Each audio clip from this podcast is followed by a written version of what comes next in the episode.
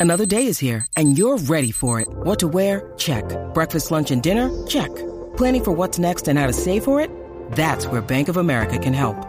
For your financial to-dos, Bank of America has experts ready to help get you closer to your goals. Get started at one of our local financial centers or 24-7 in our mobile banking app. Find a location near you at bankofamerica.com slash talk to us. What would you like the power to do? Mobile banking requires downloading the app and is only available for select devices. Message and data rates may apply. Bank of America and a member FDIC. Welcome to the Italian American Podcast, the first podcast dedicated to helping Italian Americans learn about and celebrate their brilliant heritage. We're your hosts, Anthony Fasano and Dolores Alfieri Taranto. We're first generation and third generation Italian Americans from the same small village outside of New York City. As writers and speakers, we've both spent years exploring Italian American identity. And through this podcast, we continue this exploration with you. In each episode, we talk to dynamic Italian Americans Americans, from athletes to authors to entrepreneurs, to find out how their heritage has influenced their success, their values, and their outlook on life. We do it with a lot of heart, a lot of smarts, and a lot of laughs. As the saying goes, there are two types of people those who are Italian and those who wish they were Italian. Whatever camp you're in, grab an espresso and get your hand gestures ready for this episode of the Italian American Podcast. This is episode number 94, where we will talk to a tenor for the first time, and, and, he was great, Christopher Macchio. I'll tell you about him in a minute. But first, Dolores, how you doing? I had an interesting weekend, actually. Um, this weekend, I was with John and Pat, and I was actually invested into the Sacred Military Constantinian Order of St. George. Wow, that sounds exciting. it was very exciting. Uh, so I was nominated, actually without my knowing, to to join the order. And um, for our longtime listeners, you'll know that John and Pat are very involved in the uh, order. It's the order of the two Sicilies, the Due Sicilie, the Due Sicilie, and um, they are the U.S. John's the U.S. delegate, and Pat's very involved as well. And so they had their investiture ceremony this Saturday in New York City, and I was nominated without my knowing. And the prince thought I was worthy of entering. So this is very exciting. My family, wow. yeah. I was like, me. little old me. Yeah. So my family, we, you know, we had a beautiful mass, uh, in downtown Manhattan. My family came, my husband, of course. And, um, I got to wear the robes that you see in some of the pictures we've posted, right? The Yeah, those are cool. Yeah, so now I'm a dame. So when we when we start the show, you're going to you're going to have to now call me Dame Dolores. Dame Dolores, how are you? Okay. Dame Dolores, how you doing today? so the men get invested as knights and the women get invested as dames or you know dama una dama so uh it was wonderful and I, get, I got a beautiful big medal with the uh insign- the cross insignia so i'm i'm feel very honored i mean in all seriousness this order is uh, considered one of the oldest orders of knighthood in the world. It dates back to the, you know, well, way back to Constantine, but it was a part of the the Bourbons. Of course, again, we'll link to the show, but if you don't know what I'm talking about, you need to go back and listen to our series on Southern Italian history. But it's very connected to Southern Italian history and culture, and so being a part of this is a very big honor for me because it's definitely a deeper connection to my faith and to my and to my heritage. That's awesome. Pretty exciting. Wow. Do me a favor. Uh, tell the prince I said hi, will you? will do. Dame Dolores. you had a call last night, right, with our new neighborhood? How'd that go? Yeah, we did. We had uh, another call with our new neighborhood. We do periodic kind of group calls. It's one of the uh, the benefits of being a member of the new neighborhood, which is our uh, private online community. And yesterday's topic was how to obtain Italian citizenship. Of course, a lot of Italian Americans have the opportunity, whether they know it or not, to become um, an Italian citizen, and there are some perks to that. And we, one of our members is a lawyer, actually, Mike DeSapio, who's sponsoring this episode, who I'll tell you about a little bit later. Um, himself and one of our other members, Mark, led the call, and it was just extremely informative. We had a lot of people on the call, and we also post the video in our private Facebook groups. If you end up joining the new neighborhood, you can access it and watch this video, and people are posting resources there. And so it's uh, it's become a, a great way for us to share the knowledge, Dolores, of all the members um, to, on topics like this. Yeah, and especially um, this topic is really like a hot topic. I mean, we know this just from listening to our uh, listening to our listeners when they write us, and also just the action in the new neighborhood. I mean, this topic, uh, getting your Italian citizenship, and ancestry research are really two topics that seem to matter a lot to our community. Big time, big yeah. time, and that's was a lot of the discussion uh, last night, and just you know, Mike was going over what documents you need and some of the rules of, of different generations and things to be aware of. Um, really informative stuff. I mean, it's a it's a complex topic, but it's not, you know, it's not doesn't necessarily have to be a difficult process. There's some time associated with it because of you have to wait for calls and things like that. But you know, Mike broke it down really nicely. That's terrific. I really love how this just keeps growing and expanding. You know, the the podcast and the new neighborhood just keeps kind of forming new tentacles.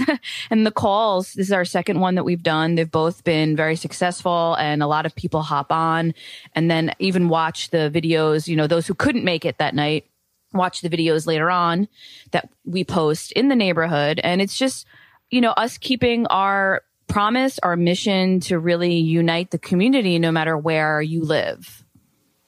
Yeah, absolutely. And now, of course, that we have the uh, the Power Hour family as well on board with John Roselle and Pat in the neighborhood as well. There's lots of interesting discussions, and really, honestly, sometimes Dolores and I don't even you know get in there for a few days, and there's just members are posting amazing things. I have to get in there true. on the weekend sometimes and get caught up and just yeah. see what everyone's doing. And it's, it's actually very inspiring because one of the reasons we started this group was because, you know, hence the name, the new neighborhood was because there aren't really a lot of Italian physical neighborhoods anymore where everyone lives in the same neighborhood. You go outside, you talk to your your Italian neighbors, etc which was a big part of how you know traditions were passed on and you know the culture continued to be spread.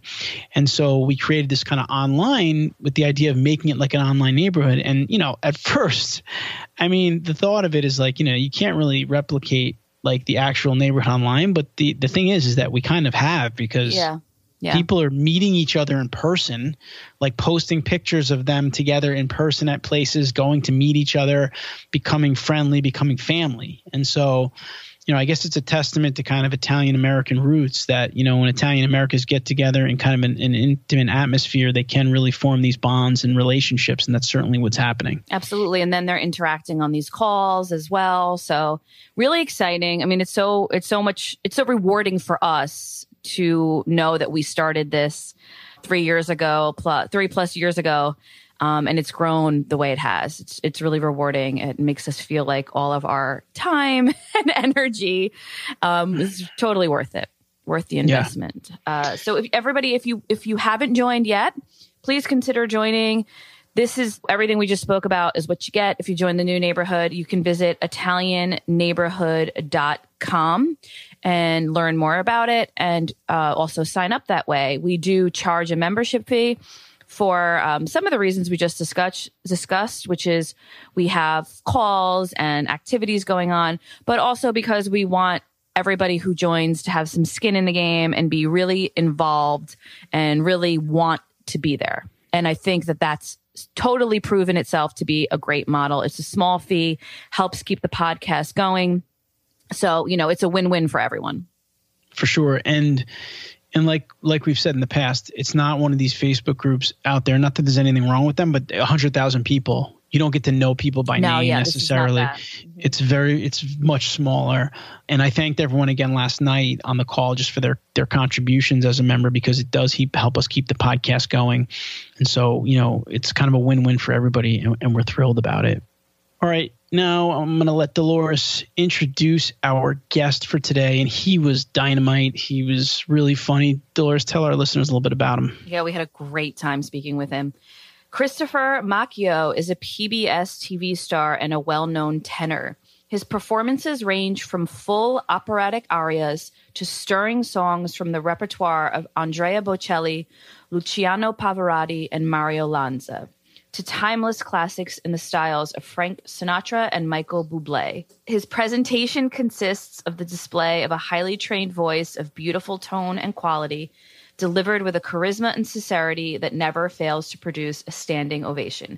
Christopher has performed in a variety of languages and cultural settings for sacred ceremonies, lively receptions, private and public events, and for numerous charities. All right, thank you, Dame Dolores. Now, it'll never get old. oh, it'll never get old. And one thing about Chris that was interesting was when you think of a tenor, I think someone who's very serious. You know, like oh gosh, we're talking to a tenor. You know, because mm. you watch them on TV and they're yes. singing, and you're like, but he was just like the funniest. Like he was funny. Oh, like he, was so, very funny. oh, he was hysterical. we were laughing, and it was a, just a very like you know around the kitchen table conversation with him just back and forth. So that was something that was it was I wasn't expecting, but it was a lot of fun. So before we jump into the interview with Chris, I do want to take a minute to recognize one of our sponsors for this episode, the law offices of Michael DeSapio. Have you dreamed of reconnecting with your ancestral homeland by becoming an Italian citizen? Since the change in Italian law has allowed dual citizenship between Italy and the United States, thousands of Italian Americans have done just that.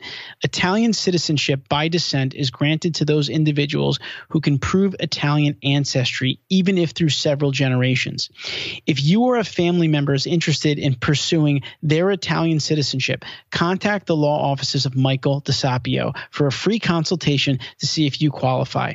They are a full service law firm based in New Jersey that has served clients throughout the United States in assisting with dual citizenship applications. Mike will work with you and his experienced network of researchers, genealogists, and translators both in Italy and the U.S. to guide you through the process. Don't miss the opportunity to reclaim your right to be an Italian citizen. Contact Mike's office at 908 996 6766 or visit www.desapioesq.com for more information. That's 908 996 6766. And we can't give Mike you know enough testament ourselves. I mean, he he ran the call for us in the new neighborhood last night. He's been a dynamite member, and he's just full of really good information on the subject. So, with that, let's jump into our interview with tenor Christopher Macchio.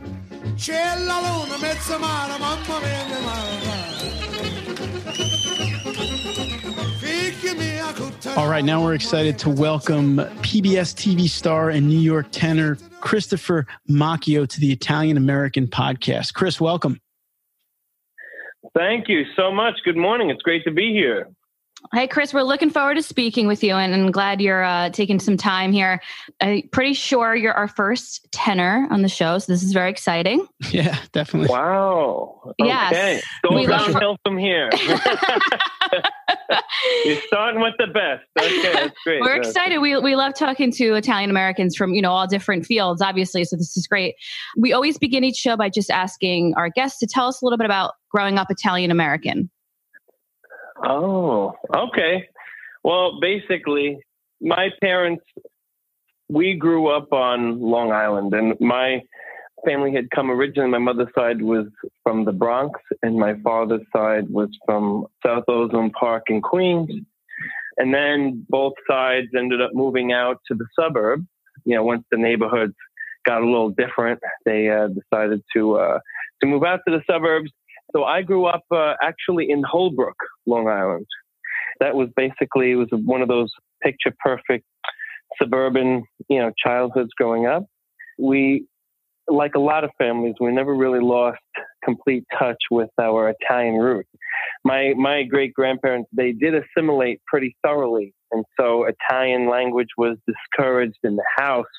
So my parents actually don't speak any Italian but some of those other important elements that we all can um, that we all share and that we all connect with, like the food and even just the spirit, you know, that exists uh, between the family members. That that has really remained uh, completely intact. Mm. So, and and I think that that more more than more than the language or you know some of those other elements like that that that spirit of uh, family and closeness uh, is probably the most important element of all. And so I'm very, very fortunate. I'm very fortunate that uh, we had that. I think that probably resonates with a lot of our listeners. Um, you know, many of who would kind of be in the same situation where, you know, as the generations go on, maybe they're not speaking Italian anymore, et cetera, but but the spirit of their Italian American heritage is, is, still very much alive. So, do you know what region exactly. your great grandparents came oh, from? yeah. Tell us about that. Uh, well, I'm I'm familiar with it in terms of anecdotally from mm-hmm. what my parents knew, but then also more recently on the basis of uh, having my DNA analyzed from Ancestry.com. So it turns out that my family, my father's side is from Genoa, or we always were told my father's side was from Genoa, and then my mother's side was Calabrese. And more recently, I looked at the uh, genetic test results, and it turns out that on on one of those sides, I'm not sure which, I'm also Sardinian, which is genetically unique in its own way. So that was just added. You know, every so often, Ancestry.com, you know, will let you know, oh, we've updated, we've re reanalyzed your genetic code, and you know, we've added some more specificity. So, so I'm north and south you know, and and and apparently also uh, west. so, uh, you don't hear that a lot because there's there's so much distance between Genoa and Calabria. That's a that's a. I wonder exactly. if you know the story of how the the two met by any chance. It's actually no, it's not that complicated. Look, my um, my father's side being from the north and my mother's side being from the south eventually those two families moved a block away from each other in Farmingdale, Long Island. there you go. Shrouded in mystery. yeah. So, uh, so that's really you know how it how it uh, happened. It was a it was a miracle of geography. So yeah, they my, my parents met, and um, I'll tell you one thing that my father's family did have, which a lot of people might uh, remember is even in Queens and, and also in their house in Farmingdale, they, they had the setup where a lot of the parties and socializing happened in the basement as opposed to the upstairs. Right. So there was definitely, actually both houses, they, they hung out, you know, and upstairs too, but a lot of the parties and a lot of the, it was very, very important to have like a comfortable place in the basement for, for the whole functions and parties and have that isn't social isn't space. that normal, Chris? Just like they did it. no, no that's very. That's no. how we. That's oh. how we did it too. That's why I'm saying. He's like, oh, no, it's not you're normal. Freaking, you're freaking me out. Like I'm like, oh that's no. All, that's all I've ever like, known. So I don't know. yeah, like you know, and it was even more that way in the city. You know, like in Queens. Forget about it. Like you know, they have like slides, and it's like uh slides when we you know every once in a while somebody breaks out the slide carousel. And the the you know the the ground floor was like a museum. And the only time anybody ever sat down or did anything that wasn't on a plastic couch you know occurred in the basement you know?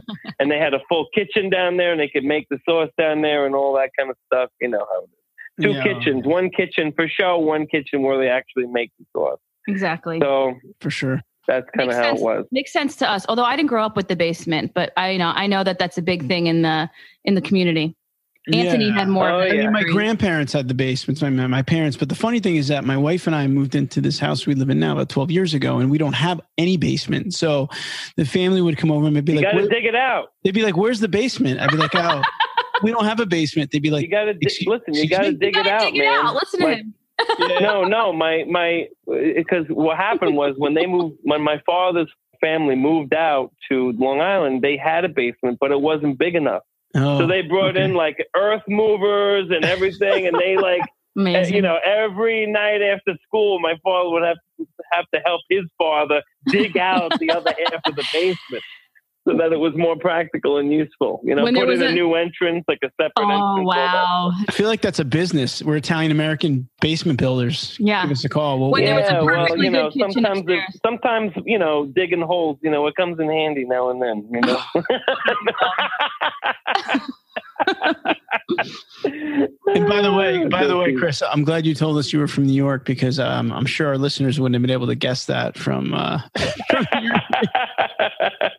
exactly. I know. most you know, I have are in this area. on your show, on your podcast, you know, I can kind of indulge my my normal uh, my normal accent, but when I when I go on things like CNN or something, and it's like meant for national consumption, you you can't really do that. You know what I mean? Like You're on your best behavior. I know start- what you mean. you, you know, I mean, I mean, Scaramucci tried it, but uh, you know, standing at the standing at the White House podium, you know, calling on reporters. Hey, yeah, you over here. Where do you where do you think my pinky ring's pointing? Yeah, you, you, the broad in the back with the microphone. Yeah. So you know, how that is that- Oh, my nudge. it's a different thing, you know. But yeah. Yeah. yeah, you have to modulate the accent. Like, oh yes, hello, uh, you know, Mr. Colbert. Yes. It's a delight to be here. Yeah. yeah. So yeah, so Oh, we can we can, we can all be ourselves. It's true. We'll probably draw it out of you too a little bit more. I find I find, you know, when it depends who like you're you're around, it comes out a little bit more because you're more relaxed. And, oh yeah, yeah. You code switch. You code switch. You know, That's all. It's all good. It's all good. So, so Oh, Chris, man. let me ask you this question Yeah. because I think I, I- you know I, I would say a lot of kids don't when they're kids they don't say you know I want to grow up and be a singer. So, I'm interested kind of to hear your story in terms of how. you- Really, Anthony? I don't know. I mean, most kids I ask they want to be a teacher, they want to be a police police. Well, I totally would have told you I wanted to be a singer. really. Yeah. Well, I wanted to be, but like Madonna. Probably, I would say this. Maybe, maybe many young people don't say I want to be an opera singer. a tenor, yeah, Or a tenor. There you go. That, that's Okay. a better. Uh, Continue. So anyway, well, okay.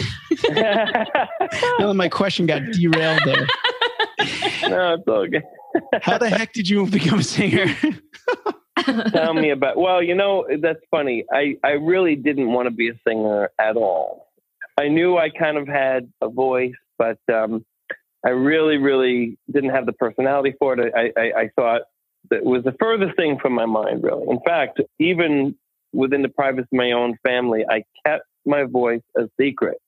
And in my mind, I was just keeping a secret, not to avoid a career in music, but just to avoid being obliged to sing for family parties and holidays. I didn't want anybody to bother me and say and cajole me into singing for grandma every Sunday or something. And that was what I was trying to avoid. I was kind of just more academically focused uh, when I was younger, and um, and then all of a sudden I had to take chorus to graduate with New York State Regents diploma. You had to have an art or music credit under your belt. So I said, okay, I'll just take chorus and I'll melt in with the uh, rest of the ensemble. You know, 100 kids in the chorus. Who's going to know the, you know, no one will be the wisest, so to speak. And one day, the choral director asked each of us to sing one by one individually. And I refused. I was way too scared to sing in front of anybody, even though I knew that, you know, I, I thought I sounded a lot better than the other kids that I was hearing one by one. But nevertheless, I was just way too scared. And so he let me sing at the end of class when everybody had left. And it was at that point when he heard me sing by myself that he to- sat me down and he told me, listen, Christopher, you know, what exactly is it that you plan to do with your life? And I said, well, I think I'm pro- probably going to be an attorney. And he said, wrong answer, kid. wrong answer. And he really impressed upon me that I had a gift and that, mm-hmm. you know, I was obliged to share it. Wow. And I walked out of that course from that day a changed person. I mean, my my whole my stomach, my insides were all you know upside down, and I, and I just I knew that something important had been that I had been suppressing had been brought to my attention, and my life was never the same after that. And that was at 16 years old. And from that point on, it was pretty much uh, my mission to become a successful singer. And it was opera because actually, I should say, like, it was part of my right around the same time, maybe a couple, a year or two before that, I had started mimicking the character from Godfather Part Three, where the son of Michael Corleone becomes an opera singer. And I was surprised, uh, but nevertheless hid the fact that I could I could mimic the CD and uh, the recording, the soundtrack, where where the opera singer sings uh, pieces from the opera Cavalleria Rusticana. I, you know, was like, wow, I could I could sound like this. Okay, whatever. I didn't think anything of it until a year or two later when the chorus teacher said what he said. And putting those two together, I realized that it was going to be that, that any a lot of people can croon, a lot of people can sing Sinatra, but that opera was something rarefied, something special that I could do that most people could not. And it also appealed to my intellectual sensibility because eh, you know I, I saw it as a more intellectual form or genre of music, and it kind of satisfied that academic side of me that you know was my comfort zone. So mm-hmm. that's really originally why I kind of gravitated more in the operatic direction as a, as a better way to distinguish myself from the rest. So maybe I'm being too literal here, but you you said that was at 16. This terrific story yeah. with so but how did you how did you kind of keep it a secret all those years a from everyone I just didn't I, I, I didn't sing when anybody was home. Only so I was going to say, how did you know you could sing? You sang just when you were alone? Yeah. Well, with yeah. the choir, and I, and I, and I, with the court in the school, right? You said the the teacher he wasn't doing well, well, no, but this is later. Teacher, yeah, yeah. Well, originally I knew I could sing. I just didn't think it was that special. I thought, okay, so what? I can sound like the record. Big deal. You know, okay, I didn't really okay. think much of it. You Got know, it. and, yeah. and and I thought even if it's kind of cool, I, I, I never ever thought that I would have the personality to actually get on a stage in front of anybody and do it. Got it. So that was a that was a huge shift in my whole personality. Actually, you thought you were kind of like anybody. You thought you were kind of like anybody who could sing along to like an album and do pretty well yeah, I didn't think it was that. I mean, I knew not anybody could do it. I knew, you know, you hear people, you know, in life and and you know, sing Happy Birthday and they can't get it right. Right, right. Like, oh my God, you know.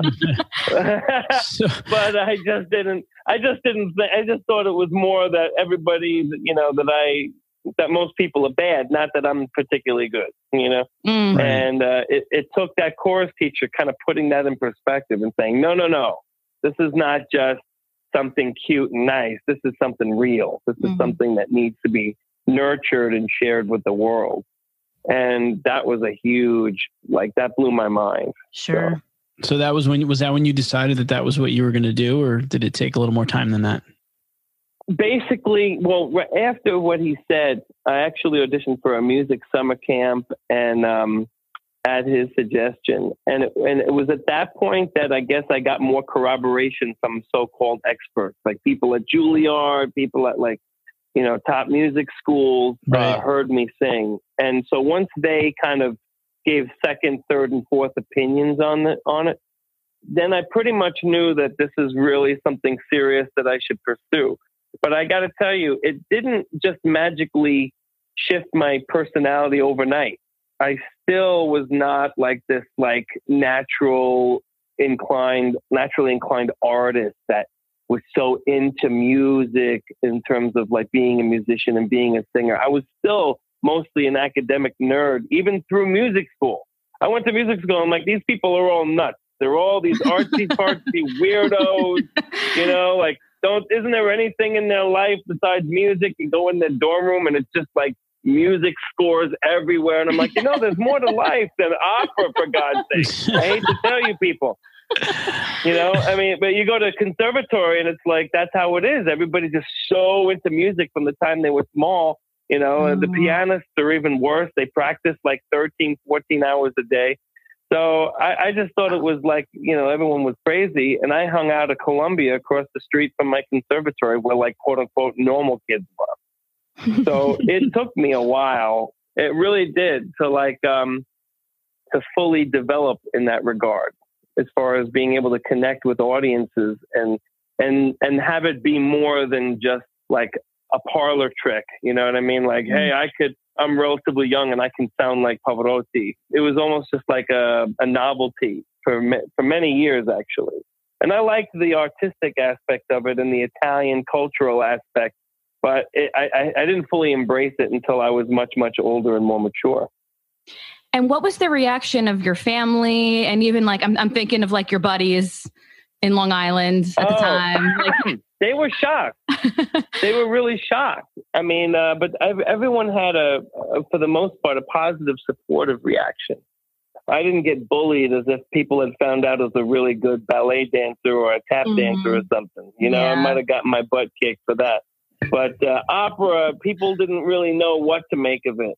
I, I think for a lot of kids, myself included, the closest association to opera was like Bugs Bunny cartoons, you know, where he does the uh, Barbara Seville, la, la, la, la, la, la, la, la, la, you know, one of those deals. And, and, and, and so they, they almost just like thought it was almost funny in a way, uh, but, but kind of cool because it was recognized as something that was a rare talent. And my family was just shocked. Uh, the first time my parents saw me uh, sing by myself, like my father cried. He said, Where does this come from? I had no idea. How did we not know this? Blah, blah, blah. Wow. And um, so I think they saw me in a different way. I had always been seen, um, my, my identity at that point, for me and, and in the minds of others, was geared around being smart, being in the gifted program at school, and being more academically focused. And now all of a sudden, I had this completely different dimension that was added to my identity. And, you know, over the years, I had an opportunity to cultivate that dimension, whereas before I had just cultivated being Mr. Smarty Pants for the first half of my life.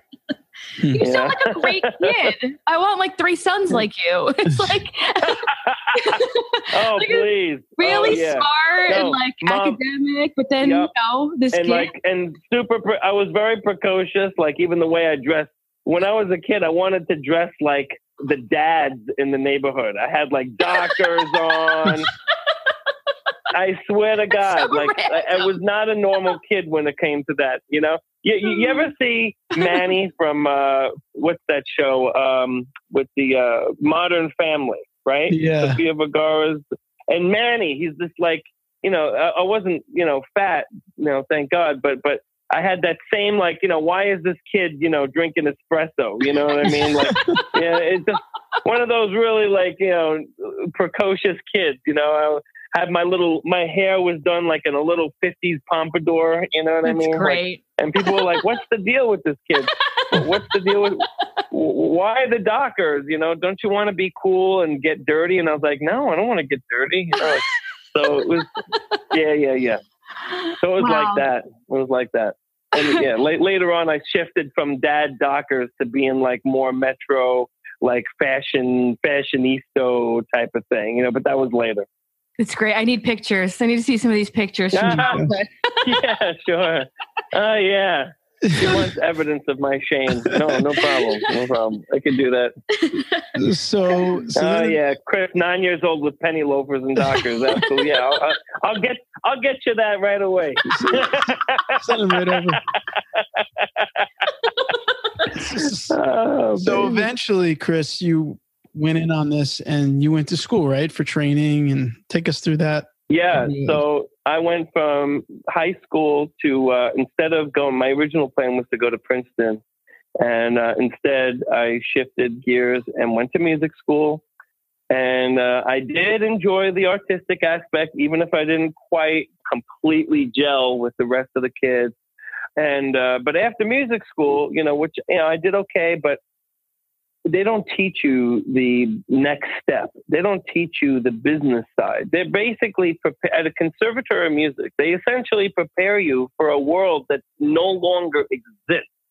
The whole the way the school functions is it it's as if it's like the early 1900s, and I'm going to come out of school and start singing opera like on network TV or, or the radio or something. You know what I mean? Like Yeah. you know, yeah, we're gonna do a live opera on WNBC radio. kid. Yeah, you're gonna be a you're gonna be a star, and and that world doesn't even that that wheel that world doesn't even exist anymore.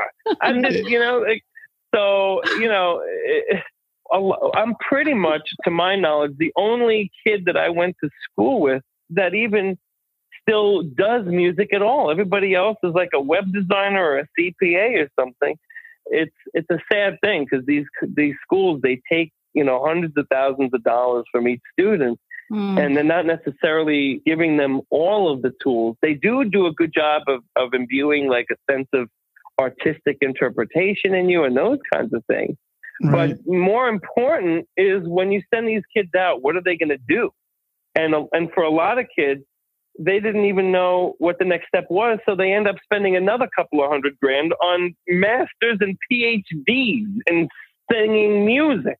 And I don't need to be a doctor of singing music. You know, yeah. I thought that was absurd. yeah.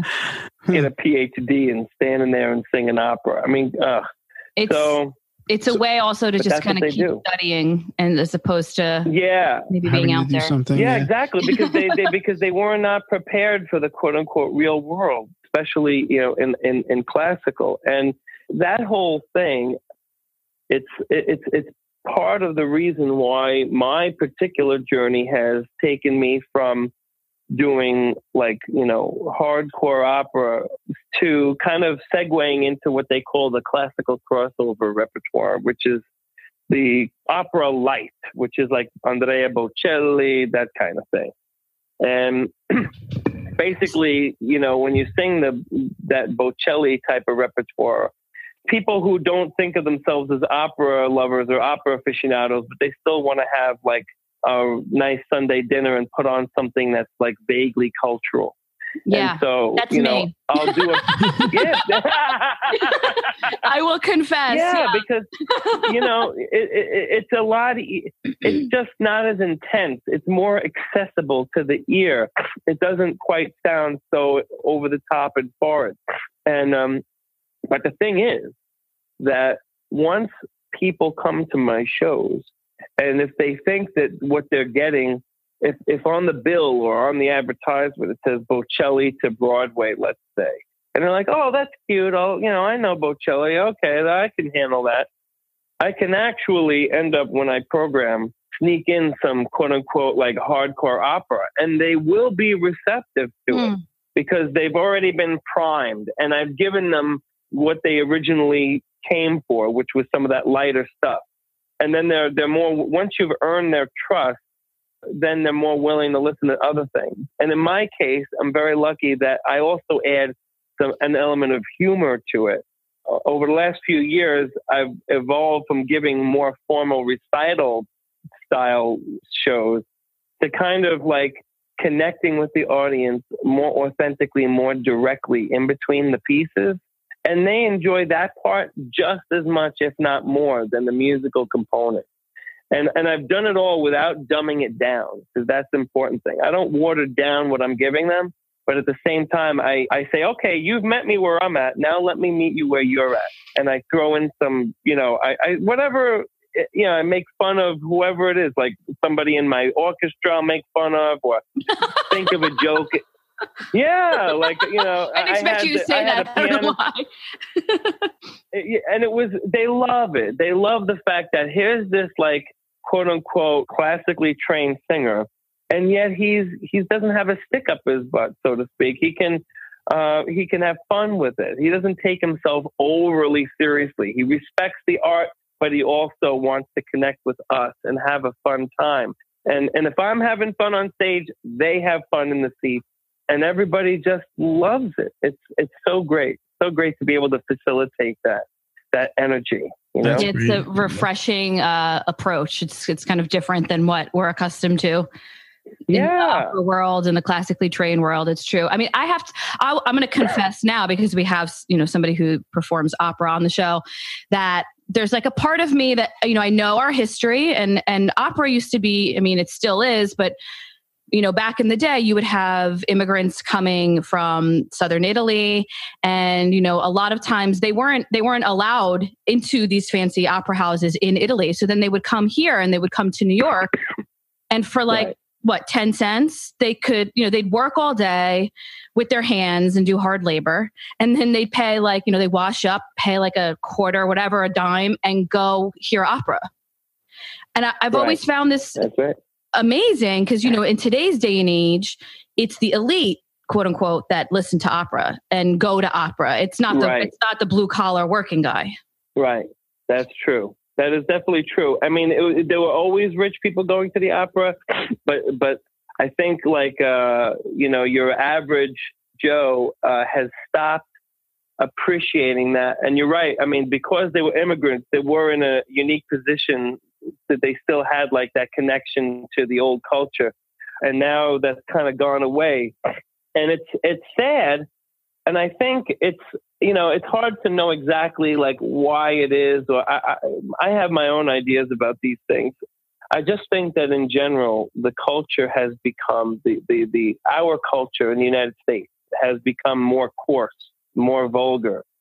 It's it, you know it, it started out maybe with a good thing with Elvis shaking his hips, maybe a little rock and roll, but like all those types of dynamics, it has the potential to go too far, get out of control.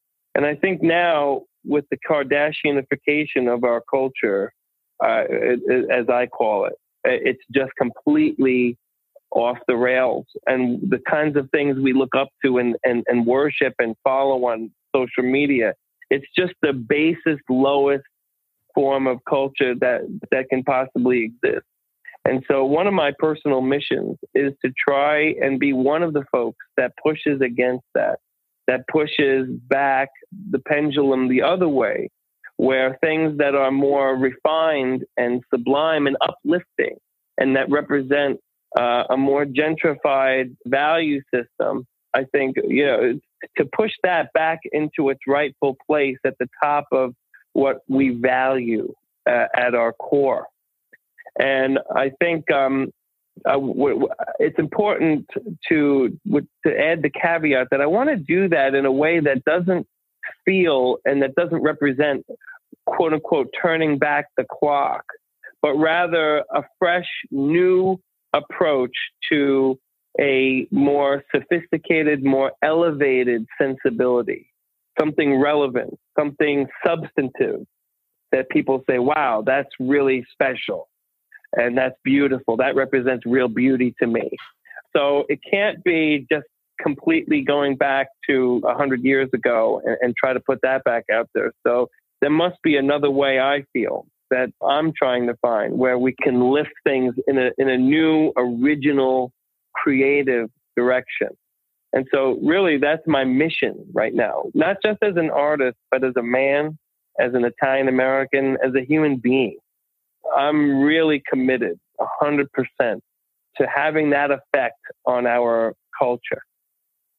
Well, that's wow, I love that. No, I would, you know, I took that all in. I, I really agree with everything you say. I, and I love that mission. And I was thinking as you were speaking that that's actually my confession because I mean, I consider myself, uh, I'm rather artistic, very into the arts, you know, um, I have refined tastes, not into the Kardashians, don't really like the loudish society that we live in. I think people should be way more decent and civil than they than they are these days, etc. But I have trouble with opera. and that was my confession. I get it. It's like it's like Listen, a, a, dirty little secret of I'll mine. I feel you. like I should well, be into I it. will tell you. I will tell you. it's partially it's a lot of it has to do with uh, association. Okay, it's like w- when you hear it, what does it trigger in you? What is what do you associate with it? What imagery comes to mind? That's one thing. And the other thing is that that's the part that like is on your side of the equation. But then the art form and the people that are engaged in that art form also have an obligation to try to reinvent it in a way that is that resonates, that is accessible.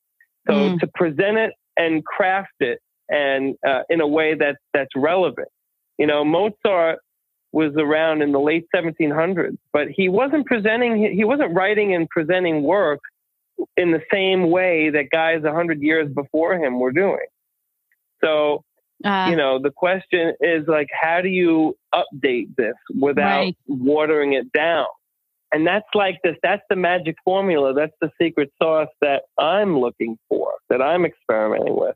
And, and there are people in that space that kind of try to do different things. Like you'll see people who are violinists and they trade in their wooden violin for like plexiglass wireless violin and they start like playing Metallica but with a violin and stuff like that and they try to like merge you know and so a lot there are people in the space that are doing certain things but I think that there's a better way to do it and I, and that's really what you know what I'm looking for is to try to make like good writing and good media, good movies, good music, all these things to make them like relevant. And I, I don't want to say sexy. I don't, I don't, I don't, I know sex sells, but but to to just uh, to, to make it cool, really legitimately cool, you hmm. know, and, and relevant and you relevant. Know, this reminds me of, uh, oh, sorry, Chris. This reminds me of uh, yeah. Cory Pesaturo, who was on, who's an accordion player. He's won like awards and all this stuff. And I don't know if you remember Dolores. Remember he was telling us he had like his own mission to like he was saying to make the accordion yeah, great, make the great accordion again. great again. But meaning yeah. like you know a lot of people envision a lot of oh, people it even fits with MAGA. It even yeah, fits with MAGA. Right, Same initials. but but he was saying, wow. you know, people get this vision of the accordion as like this kind of music and going back to the old days, and you know, he has like the he has like this makes it can make it sound like an electric guitar. He does all this stuff, and he gets people really into it, and and he's he's very young for what he's accomplished. He's really young, actually. And so, reminded me of what you were saying was that he's kind of got this mission that he wants to get this instrument back out there, you know, get a younger crowd into it, kind of change the perception around it. And I think, you know, when you have some kind of mission like that, it, it kind of can really drive you, you know, to. Well, yeah. And yeah. also, you think of our show, I mean, that's what we're trying to do with this show, Chris, as well. We have this idea in our culture where everyone kind of lamenting the old days, you know, when when we had the basement dinners and when we all lived in the neighborhood, et cetera. But you can't go backwards. It's just not the way things are, you know. So we right. mm-hmm. we do this show because we are trying to find a new way to inspire people to be connected to their Italian heritage. And it, and it can't be like the old days. It's gone. So right. it, Right, I, exactly. I, love your mission. Yeah, it makes so much sense. I think I think you're it's, it's, you're an opera singer for me. That's for sure. So I have to come to your shows. I'm telling you, it's really yeah. you know it's it's really embr- part of it too is embracing that there's a time and a place. Like people assume that okay, well this guy's an opera singer. Do you really think that I'm driving around doing my daily errands, listening to opera 24 hours a day? You know, forget it. You know, it's not happening. I mean, I couldn't even take it because, you know, I'm a sensitive guy. I'd be bawling my eyes out on the way to the dry cleaner and then bawling my eyes out on the way to like wherever, you know, the gym. I mean, I don't need that, you know, right, like opera. You know what I'm saying? Uh, yeah. Uh, opera and classical music, it is substantive stuff. And what it's all art is designed ultimately. It's a tool. It's a means to an end. It's it's supposed to articulate and reinforce the essential nature of the human condition. And what I can tell you is uh, that opera singing, it sounds so foreign and different because it's supposed to, because it does mm-hmm. really, and this is not a subjective, oh, this is my opinion. It does represent the highest, most refined form of singing or the, the use of the human voice. It's taking the mechanics that we have in our bodies and leveraging it to the maximum degree, generating the biggest, roundest, most pure, penetrating sound with the physical equipment that we have as human beings. That was really the goal of opera singing. It, that's what it represents. Now, having said that, because it is so purified and rarefied and, and, and it's, it's too much for every situation. It would be like every, like just like ballet. Ballet is a, is the most precise, refined, elegant form of movement, of kinesthetic that we have come up with as human beings. But that doesn't mean that every time we move, we should try to move like a ballerina. Right. or that every form of dance you know, should should employ ballet technique, you know, at the club that's not going to serve the purpose. And so w- when you look at opera as just one more genre that has the potential, the capacity to move you to a place that no other music can move you, but you, you you're taking it in the right amount of doses and, and, and absorbing it in the right moment. And when people don't feel like it's forced on them, when people feel, when, when it's put in the right context and packaged the right way, and sometimes even combined with other music that is easier for them to get their head around or get their ear around, so to speak, I think it kind of becomes more powerful than it would if you were just kind of exposing someone to it in a disconnected and out of context way you know? Mm, yeah. And, and, and especially with the kids, it's like if you explain to children what does opera mean or what does ballet mean, it's not just a bunch of like malnourished French girls, you know, going around on their tippy toes. You know what I mean? it's like it, you, you, yeah, you tell them what exactly does it represent, you know, what and and and, and then you can kind of. Sh- so, for example, I go into schools. I get hired by these wealthy school districts. Sometimes I say wealthy because they have the budget for this kind of thing, and they bring me in and they say, "Okay, we want our young students here to have some kind of exposure to culture, to the opera. We have Cultural Week coming up. Put something together. And so I think it would be, it, it's, even if they want me to, because it's unique, I don't want to go in there and just bang these kids over the head with opera, opera, opera. Opera is the best thing since sliced bread. You should, from now on, only listen to opera, blah, blah, blah, blah, blah. You know, I say, listen, kids, I, I tried to say, well, how is this going to be useful to them? How could they possibly relate to this music? And so I go through the different genres that they are familiar with and I connect the dots. I show them how the development of opera has led to and has enriched and informed some of the genres that they are familiar with. And when they see that connection, that it's not something totally on its own and out of space, but that it's something organically connected to things that are important to them already. I think that makes a big difference and, and they don't feel so alienated from mm-hmm. it. And I can get them from point A to point B to point C and lead them to a place where at least they can have some kind of appreciation and feel like like it's not just something completely alien and foreign. And so, you know, that's again, that's part of my mission is to combine it with other things in such a way that people see it for what it is, which is just part of the full range, the full spectrum of worthwhile art that exists in our culture. And they can appreciate it on that basis. That's great. That's awesome. It's all inspiring, and you know, it is. I mean, like you know, so, like yeah. Lars said, when you have that mission, it um, gives, it gives your career like another dimension, and gives it like another. Yeah, purpose, and so. people and people really respond. Like you, you look at guys like Liberace, right? Now he had when he was young, he was a, a, a prodigy. He had the opportunity to go in the direction where he would practice 15 hours a day and become the next Arthur Rubinstein, which is considered one of the best pianists you know who ever lived in the 20th century. But he decided that that he wanted to connect with people. He didn't want to sit in a practice room 24 hours a day and then once a week go into the theater and perform. He wanted that direct connection. So what he did was he would he would combine like a ragtime or a blues type of piece with a Beethoven piece. And people got to feel like they experienced a little bit of quote unquote culture while at the same time hearing something that excited them, that resonated with them. And so, yeah, of course, there's going to be the old lady clutching her pearls going, Oh, that's sacrilegious. Oh, how dare you? You know, they don't get it. Those old people, purists, whatever, they don't get it.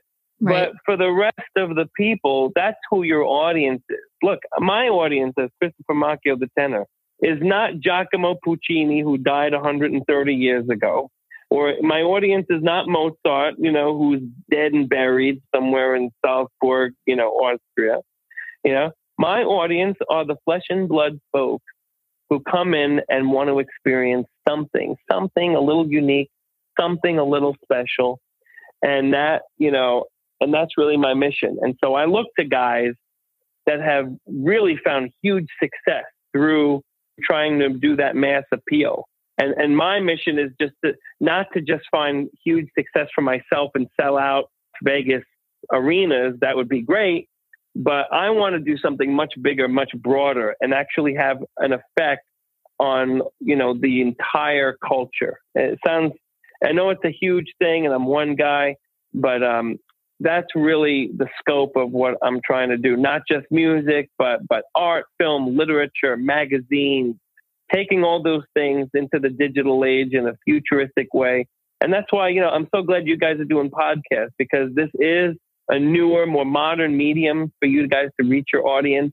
They don't need to tune in at the exact time of a terrestrial broadcast. They Right. they can forward this material, this content to other folks and consume it, you know, whenever they, you know, have the opportunity. And, you know, that kind of uh, asynchronous uh, consumption, you know, that's, that's where society is going. And, and so I applaud you guys for doing what you're doing in, in this uh, dynamic format that you've chosen. It's very important, very important. Well, thank you. Thank you yeah, I mean, that. it is a great way we've we've found over the uh, last three years to connect Italian Americans across the country and even across the world. Believe well, you know, they're not Italian Americans in that case, but Italians of people who are Right. in other countries of Italian ethnicity. You know, it's a great way to connect Yeah. people.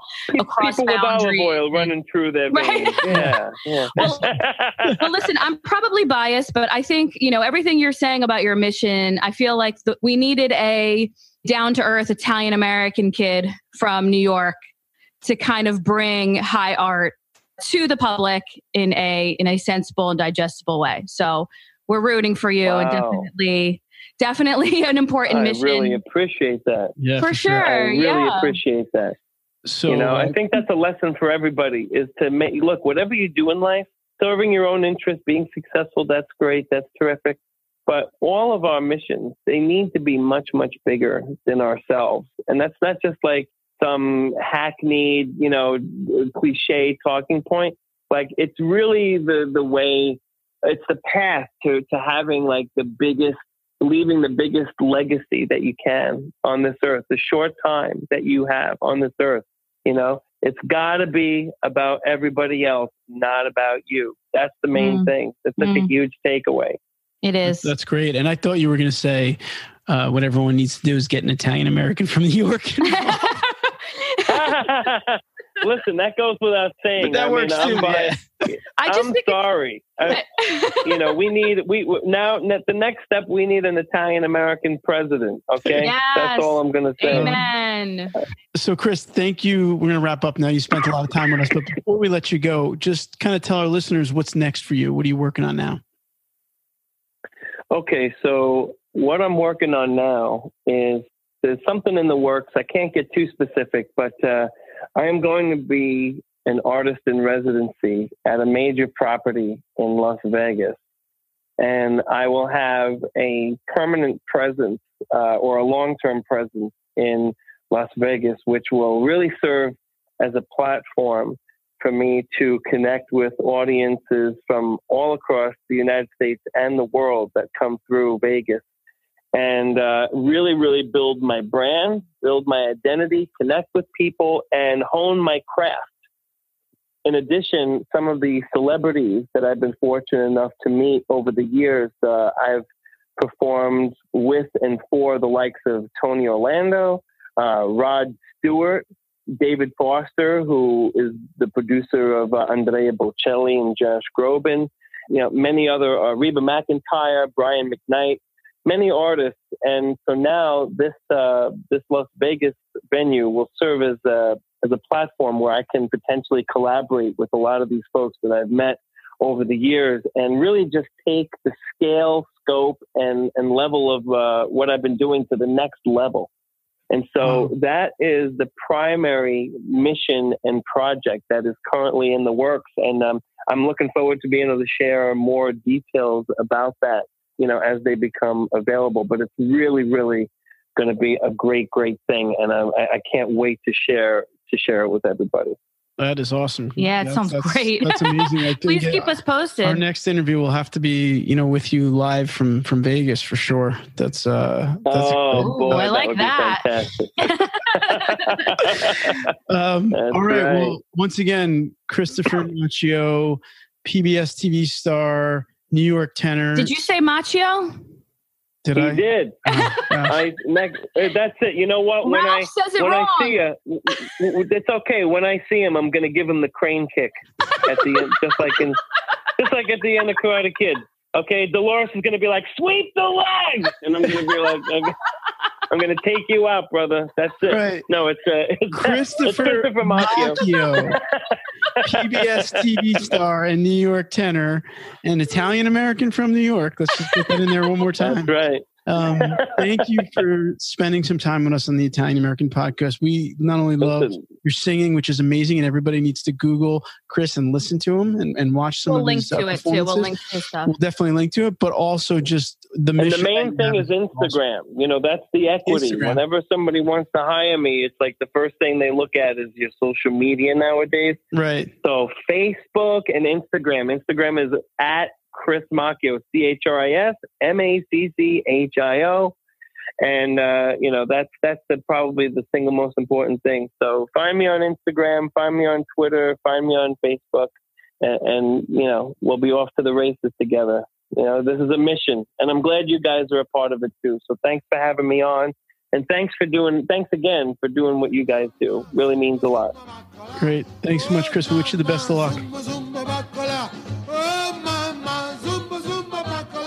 Well, I hope you enjoyed the interview with tenor Christopher Macchio as much as we did. We really enjoyed him. He, he was a blast. Before I kick it over to Dolores to take us out of this one, I do want to thank our other sponsor for today's episode, the new film Dogman. Cinema made in Italy and Magnolia Pictures present Dogman, the new film from Matteo Garrone, the award winning director of Gomorrah winner of the Best Actor Award at the 2018 Cannes Film Festival and the European Film Awards.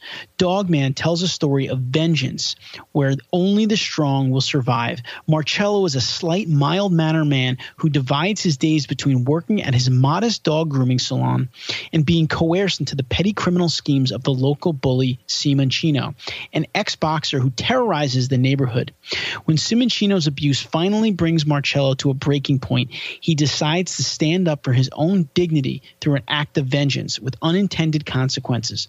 An official selection of the Cannes, Telluride, and Toronto film festivals, and the winner of nine David Di Donatello Awards, the Italian Oscars, including the Best Picture, Director, Screenplay, and Actor. The Guardian calls Dogman a movie with an incomparable bite and strength. Now playing in select cities, visit dogmanthemovie.com to watch the trailer and order tickets. Dolores?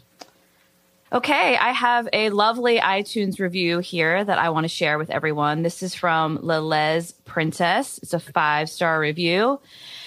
Everything I ever wanted in a podcast. I am of African American and Italian ethnicity, and growing up and hearing all the stories of how my mother was raised, and then finding this podcast when I started learning Italian really taught me so much about Italian culture.